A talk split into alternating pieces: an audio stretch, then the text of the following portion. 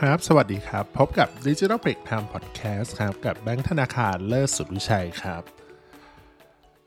อ่า วันนี้เราจะมาคุยถึงเรื่องของเกี่ยวกับ Google Search เนาะกับเรื่องของ SEO นี่แหละ Search Engine Optimization ยังไม่ได้ไปไหนไกลเนาะ ซึ่งอันเนี้ยเป็นเรื่องน่ารู้ละกันอะว่าเออเรื่องเนี้ยควรจะต้องรู้ยังไง ใครเคยสังเกตไหมว่าเรา searchบางคำหรืออะไรพวกเนี้ยครับ มันจะมีเหมือนเขาเรียกอะไร อันดับแรกเขาเรียกไม่ใช่ไม่ใช่อันดับแรกเขาเรียกอันดับศูนย์เนาะมันจะโดนโบขึ้นมาอันใหญ่ ๆ เลย แบบ search คำว่า A B C ปุ๊บ แล้วก็จะมีคำใหญ่ ๆ ปุ๊บ โชว์ขึ้นมาอันใหญ่ ๆ หรือรูปที่เป็นอยู่ข้างบนเลย อันนี้เขาเรียกว่า featured snippet ครับ วันนี้เราจะมาพูดถึงว่า featured snippet บน Google Search เนี่ยคืออะไร แล้วก็วิธีเขียนบทความหรือเขียนบล็อกเนี่ยให้เขียนยังไงให้แสดง เป็นอันดับศูนย์ก็คืออันดับบนสุดเลยของ Google Search เนี่ยครับ ต้องบอกก่อนเรามาอธิบายของ featured snippet กันอีกที ก็คือ featured snippet เนี่ยก็คือการแสดงผลลัพธ์การค้นหาในตำแหน่งที่ศูนย์เนาะอันนี้ต้องบอกก่อนเป็นของออร์แกนิกนะ ใช้คำว่าออร์แกนิก อ่าตำแหน่งศูนย์หรือตำแหน่งบนสุดของ Google Search ที่เป็น Organic Search ไม่นับรวมที่เป็นโฆษณา โดยมีลักษณะเป็นข้อความ เป็นตาราง รูปภาพ หรือวิดีโอก็ตามเนี่ยเพื่อให้คนค้นหาเนี่ยเข้าใจได้ในทันที ซึ่งตอบโจทย์ Search Intent ค่อนข้างมาก Search Intent คือเจตนาในการค้นหานั่นเองอ่าต้องบอกก่อนว่าเฮ้ยแล้วมันมีประโยชน์ประโยชน์อะไรบ้างเนาะ featured snippet เนี่ยต้องบอกก่อนว่าไอ้ตัว featured snippet ของ Google Search เนี่ย มันไม่ใช่เรื่องใหม่เนาะเอออันนี้มันมีใช้งานนานๆมากละก็คือประมาณตั้งแต่ 2014 เป็นต้นมาเลย อันเนี้ยก็พูดง่ายคือ featured snippet จะดึงประโยคสำคัญ บทความบางส่วนเอามาโชว์ในพื้นที่ที่ใหญ่มาก ถ้าเขาเรียกว่าบนมือถือก็โอ้กินหนึ่งในสามเลยค่อนข้างเยอะบน search ถ้าเป็นบนเดสก์ท็อปก็เยอะเหมือนกัน ประมาณหนึ่งในสามเช่นกันเนาะอืม เขาเรียกว่าเป็นตำแหน่งที่สุดเลย ดีกว่าตำแหน่งบนสุดอีก ซึ่งคนที่เห็นตรงนี้มีโอกาสสูงมากเลย ที่คนจะคลิกมากขึ้นแน่นอนถูกปะเพราะว่าเออมันโชว์ข้างบนสุดแล้วใหญ่ด้วยบิ๊กเบิ้มอะไรอย่างเงี้ยเออเพิ่ม CTR แบบได้โดยตรงได้เลยเนาะแต่ว่าเฮ้ยฟีเจอร์สนิปเปตเนี่ย ใช่ว่าจะมีแต่ข้อดีเท่านั้น เออ ซึ่งอันเนี้ยเราก็เห็นด้วยนะ คือไปอ่านเจอในหลาย ๆ บทความเหมือนกันว่า เฮ้ย featured snippet ก็มีข้อเสียเหมือนกัน เออว่า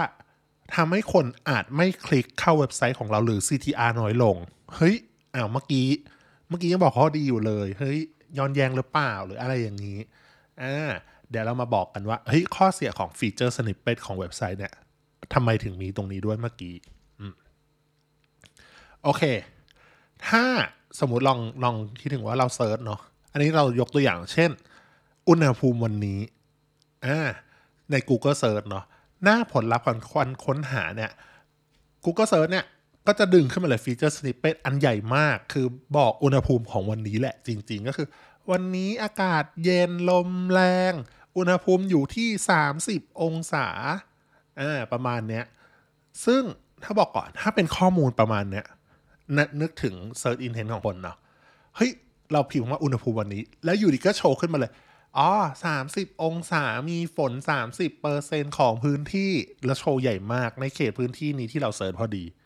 คิดว่าเราจะคลิกเข้าเว็บต่อไหมอ่า ทุกคนตอบต้องตอบเหมือนกันว่า ก็ข้อมูลเพียงพอแล้วอะเออฉันก็รู้แล้วว่าอุณหภูมิวันนี้เท่าไหร่ทำไมฉันต้องคลิกด้วยในเมื่ออยู่ก็ดึงโชว์ขึ้นมาแล้วอะใช่ อันนี้ต้องบอกก่อนว่า เฮ้ย มันลด traffic ลงจริง สมมุติว่าเราใช้ keyword ที่เรา search ติดหน้าแรกอุณหภูมิวันนี้ถูกปะแต่ว่าไม่มีคนคลิก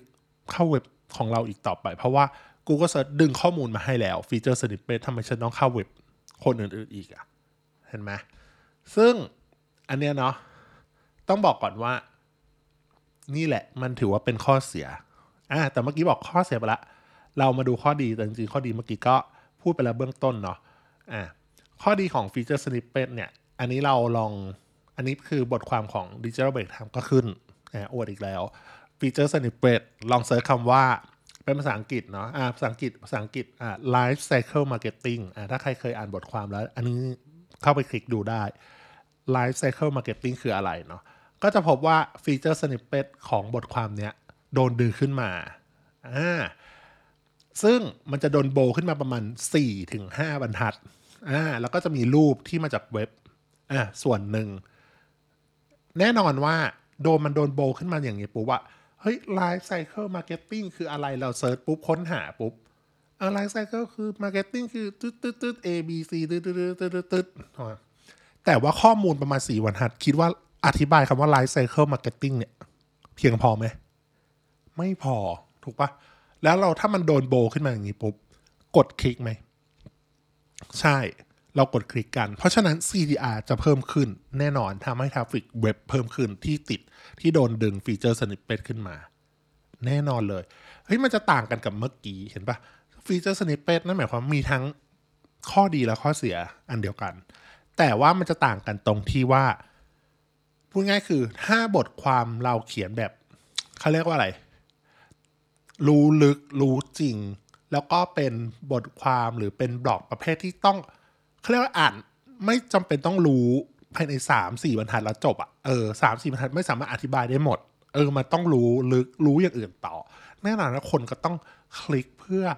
เข้าไปหาอ่านเพิ่มเติมถูกปะแต่ถ้าตอบโจทย์ Search Intent แบบง่ายๆ แบบอุณหภูมิวันนี้ วิธีผูกเน็กไทเออ อะไรอย่างเงี้ย ประมาณเนี้ยเออมันก็จะแบบว่า เอ้ยมันก็อ่านแป๊บเดียวจบ ฉันไม่ต้องคลิกเข้าไป อะไรแล้ว ต้มไข่ยางมาตูมกี่นาที อะไรอย่างเงี้ยเออมันไม่จำเป็นจะต้องแบบ เออคลิกเข้าไปอ่านขนาดนั้นใช่ปะอ๋อเจ็ดนาทีคุณต้มแค่นี้เสร็จแล้ว เออเนาะมันก็ไม่เราไม่ยังเป็นต้องค้นหาอะไรต่อ ไม่จำเป็นต้องคลิกเข้าไปเลย เพราะฉะนั้นเนี่ย featured snippet จะมีประโยชน์มากกับบทความที่มีความลึกพอสมควรหรืออะไรที่มันอธิบายได้ยากอ่าถ้าโดนดึงโบขึ้นมาแล้วแบบเฮ้ย CTR ดีขึ้นจริงๆ อันนี้บอกเลยว่า จริงๆ เราเว็บไซต์ของของของแบงค์เนี่ยครับ Digital Break Time เนี่ยติดใช้โดนคัดเลือกเป็น featured snippet ค่อนข้างเยอะมาก CTR ดีมากเลยนะ คืออันนั้นถ้ามีคำ keyword นั้นนะลองไปเทียบ compare keyword อัตราการคลิกคือแบบเกินเขาเรียกห้าสิบเปอร์เซ็นเลย CTR ค่อนข้างเยอะ เพราะฉะนั้นก็แบบถ้าใครเขียนแล้วติด featured snippet แล้วมีคนค้นหาด้วยคำนั้นนะโอ้โห traffic เข้ารัวๆ บอกเลย โอเค แล้ว เราจะมาพูดถึงว่า เฮ้ย แล้วจะเขียนยังไงอะ่ะ เขียนบทความเขียนบล็อกยังไง ให้โชว์บน featured snippet เอ่อยกตัวอย่างเคสจริง อันนี้ต้องบอกก่อนว่า อันนี้ก็เป็นความคิดเห็นเหมือนกันอะเขาเรียกอะไรเป็นประสบการณ์ดีกว่า เออ เป็นประสบการณ์ที่เราเคยทำมาจริง ๆ ซึ่งเราก็ติดมาค่อนข้างเยอะพอสมควรว่า เฮ้ย เออเราจะใช้อะไรดีทำแบบไหนดีถึงจะแบบทำให้ติด featured snippet ได้เนาะซึ่งบอกบอกไปแล้วว่าเออเรามีเว็บไซต์ของเรา digitalbreaktime.com ที่แบบติดค่อนข้างเยอะหลาย keyword หลายบทความด้วย แล้วก็อีกเว็บหนึ่งฝากไปก็คือเว็บ rapiter.net เนาะก็คือเป็นเว็บรีวิวอ่าซึ่งเว็บรีวิวเนี่ยก็คือจะเป็นพวกเกี่ยวกับรีวิวของรีวิว gadget นิดๆหน่อยๆอะไรเงี้ยส่วนใหญ่เป็นพวกบัตรเครดิตก็ค่อนข้างเยอะอะไรอย่างเงี้ย เออ ก็จะติดอันดับศูนย์เยอะมาก หรือติด featured snippet ได้เยอะเหมือนกัน โอเค เราเลยมาอธิบายเนาะว่าอันนี้ประสบการณ์ว่า เออควรจะทำยังไงดี ถึงจะติดได้ข้อแรกเลยคือพยายามใช้ long tail keyword มากกว่า short tail keyword ครับ ซึ่งอันนี้เราเคยอธิบายไปแล้วว่า long tail keyword กับ short tail keyword ต่างกันยังไงบ้าง ซึ่งอธิบายย่อๆ แบบเร็วๆเลย อ่ารวบลัดถ้าใครแบบอยากเข้าไปอ่านรายละเอียดทีคือคลิกเข้าไปอ่านที่ พิมพ์คำว่า long tail keyword อะไรพวกนี้คืออะไรในในเว็บไซต์ digital break ถามได้เนาะ long tail keyword คือ keyword ที่มีความยาวอันนี้ตรงตัวเลย มีความยาวมากกว่าทั่วๆไปแต่ short tail keyword keyword ที่มีความสั้น เช่นอะสมมติว่าเราคำว่าบัตรเครดิตบัตรเครดิตเฉยๆเนี่ยคำมันถือว่าค่อนข้างสั้นเนาะเป็น short tail keyword เป็นคำที่ mass อ่าแต่ถ้าบอกว่าบัตรเครดิต KTC ดียังไง อันนี้เริ่มยาวละเฮ้ย เออ คนมันก็เริ่ม specific ใช่ปะมันก็เลยแบบเออเนี่ยคือ long tail keyword อันนี้อธิบายแบบรวบรัดรวบตึงตัดตอนเลยอะประมาณนี้ การที่เราใช้คีย์เวิร์ด long tail เนาะก็คือ มีแนวโน้มค่อนข้างสูงเลยที่จะตอบโจทย์ search intent หรือเจตนาของคน เพราะว่าคนที่ search มาคนที่แบบไปไปคำทำตรงเนี้ยมีคน search ด้วยแล้ว search ด้วยคำ keyword เนี่ยอัตราการคลิกก็จะเยอะแล้วก็พวก อะไรฟีเจอร์สนิปเปตก็จะโชว์ตรงเนี้ยค่อนข้างได้ดีพอสมควรดีมากๆเลย ดีกว่าคำแมสแมสละกันเออต่อมาข้อที่สองจัดเรียง heading heading คือพวกหัวข้ออ่าขอให้หัวข้อจากหน่วยใหญ่เป็นหัวข้อที่เป็นหน่วยย่อย ก็คือหัวข้อเนี่ย ข้อดีของอคนอ่านเนาะทำให้ experience ก็คือประสบการณ์ของการอ่าน รู้สึกว่าเออหัวข้อเนี้ยมันพูดย่อเนี้ยพูดถึงอะไรใช่ปะ Google ก็เหมือนกัน Google ที่ Google Search เนี่ยก็จะจัดลำดับความสำคัญว่า โอเค headline อันนี้มันพูดถึงเรื่องอะไร อะ headline อันที่สองนี้ head สองนะอะไร head สองอะ head สามก็ต้องเป็นหน่วยย่อยของ head สองอะไรอย่างเงี้ย เออ เพราะฉะนั้นเนี่ยมีความสำคัญค่อนข้างมาก เพราะว่าพวกฟีเจอร์สนิปเปตก็จะส่วนจะดึงเอาส่วนที่เป็นเขาเรียกอะไรของ headline นั้นๆนะเออพารากราฟของ headline นั้นนะเอาขึ้นไปดึง อันนี้ประสบการณ์ตัวเองเนาะ เพื่อให้เห็นภาพ อันนี้แบบง่ายๆ เช่น H2 headline แบบแบบ 2 คือใหญ่ใหญ่ใหญ่เออ H2 เนี่ยก็คือเมนูอาหารทอด H3 ก็ต้องเป็นหน่วยย่อยของ H2 เนาะก็คือเมนูอาหารทอดที่ทำจากเนื้อหมู ถ้าเป็น H4 ก็คือเป็นชื่อเมนูเช่น หมูทอดทงคัตสึ H4 อันหนึงก็เป็นหมูทอดน้ำปลางงไหมอันนี้ถ้าใครงงนะเดี๋ยวเราทิ้งลิงก์ไว้ให้ เข้าไปอ่านดูได้ หรือว่าถ้าใครฟังจาก YouTube อะแล้วก็จะเอารูปประกอบให้เหมือนกัน อืมจริงๆการทำลักษณะเนี้ยไม่ต้องเป๊ะมากก็ได้นะ แต่ว่าเป็นอันนี้เป็นแนวทางจากที่เราทำรู้สึกว่า เฮ้ย มันง่ายมันดีต่อ SEO แล้วมันโดนดึงไปใช้ในฟีเจอร์สนิปเปตบ่อยจริง อันนี้ยอมยอมเลยว่า อันนี้ค่อนข้างจริง แล้วก็ข้อ3คอนเทนต์เนี้ยต้องแสดงถึงความ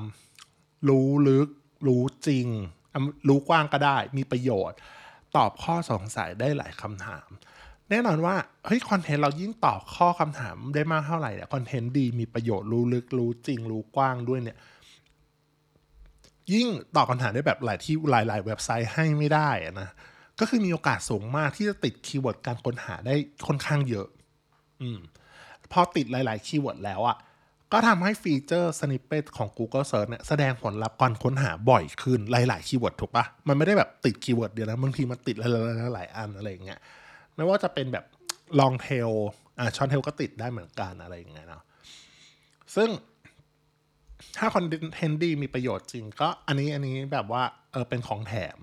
content เราจะถูกแชร์ในพวกโซเชียลมีเดียเยอะขึ้นแน่นอนว่า traffic ก็เยอะขึ้นด้วยอะไรอย่างเงี้ย ranking ก็เยอะขึ้นอะไรอย่างเงี้ยหรือว่าถ้าให้ดีคือแบบโดนอ้างอิง อันนี้แบบจริงอันนี้ยอมใจเลยแบบดีมาก คือแบบถ้าเว็บ เว็บใหญ่ๆอ้างอิงเขาเรียกว่า domain authority เราก็จะค่อนข้างดีขึ้น backlink เราก็ดีขึ้นด้วย สูงขึ้นด้วยมีมากขึ้น ต่อมาข้อ4คอนเทนต์ไม่จำเป็นต้องยาวมาก ไม่ได้มีกำหนดจำนวนคำตายตัวเฮ้ยต้องบอกก่อนว่าเฮ้ยมันมีมีหลายคนที่แบบเขาจะถามเราเหมือนกันนะว่าเฮ้ยเขียนบทความหนึ่งความยาวต้องมีเท่าไหร่ อันนี้บอกเลยว่า ไม่ได้กำหนดไม่มี Google ไม่เคยบอก เราก็ พูดตรงไม่ได้มีกำหนดอะไรตายตัว เออ บางคนหลายคนคิดว่าเฮ้ย content ยิ่งยาวยิ่งดีต่อ SEO หรือเปล่าทำให้ติดหน้าแรกได้ง่ายขึ้นไหมทำให้แสดงผล featured snippet ง่ายขึ้นไหม อย่างที่บอกไปแล้วว่า Google ไม่เคยมาบอก แล้วควรเขียนเท่าไหร่ดี อันนี้ต้องบอกก่อนว่า เอาที่ง่ายที่สุดนะคือ เปรียบเทียบกับ